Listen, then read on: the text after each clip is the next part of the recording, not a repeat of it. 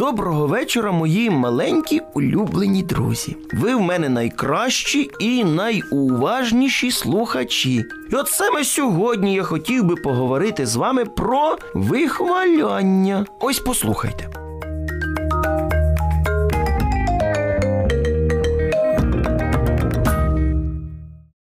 На великій затишній галявині грались три гарних різнокольорових метелики. Були вони не тільки гарні ззовні, а ще вони могли робити різні там, ну, віражі в повітрі. І так круть, і сяк круть. Неподалік дві мурахи намагалися зірвати полуничку, але тут вони помітили метеликів і стали за ними спостерігати. Вони були просто у захваті від трюків цих метеликів.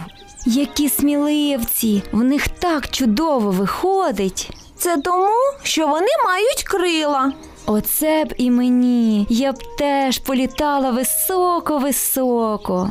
В той час, коли мурахи спостерігали за метеликами, ті, пролітаючи повз них, хвалькувато заявляли. Вам так не пощастило, що ви не вмієте літати. Весь час повзати це так жахливо. Дивись, у них немає крил. Якби були у вас крила, ви б підлетіли до полунички і зірвали б її швиденько. Оскільки ви вмієте літати, то можливо допоможете і нам. Ще чого? Дивись, чого захотіли. І метелики полетіли собі далі. А мурашки вилізли по стебельцю і дістали полуничку. Але метелики, на жаль, цього вже не побачили, бо були далеко-далеко від мурах. Вони високо-високо, значить, перелітали з квіточки на квітку, і тут серед духм'яних квітів вони помітили жуків, які намагалися вилізти на квітку, щоб поїсти трішечки пилку, але весь час падали.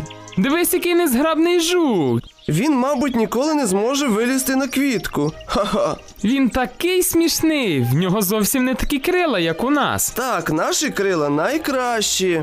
Допоможіть мені, будь ласка. Ще чого захотілося. Ми зайняті. Метелики полетіли далі, кружляючи у повітрі. Вони так зайняті були собою, що навіть і не помітили, як стали збиратися хмарки, і почав накрапати дощик. Дощ ставав все сильнішим і сильнішим, і метелики не встигли сховатися, і їхні крильця зовсім понамокали, і вони тепер вже й літати навіть не могли. Нещодавно вони сміялись і вихвалялися, а тепер стояли і плакали.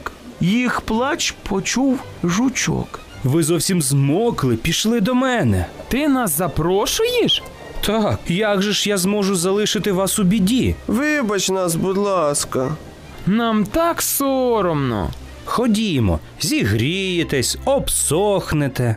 Після цього випадку метелики вже ні з кого не сміялися, а всім намагалися навпаки допомагати. Ото і я вам бажаю, мої любі друзі, будьте завжди уважними до тих, хто навколо вас, і не вихваляйтеся. А нам, на жаль, вже прийшов час прощатися. Тому я, добрячок, кажу вам до наступної зустрічі, до побачення і на добраніч.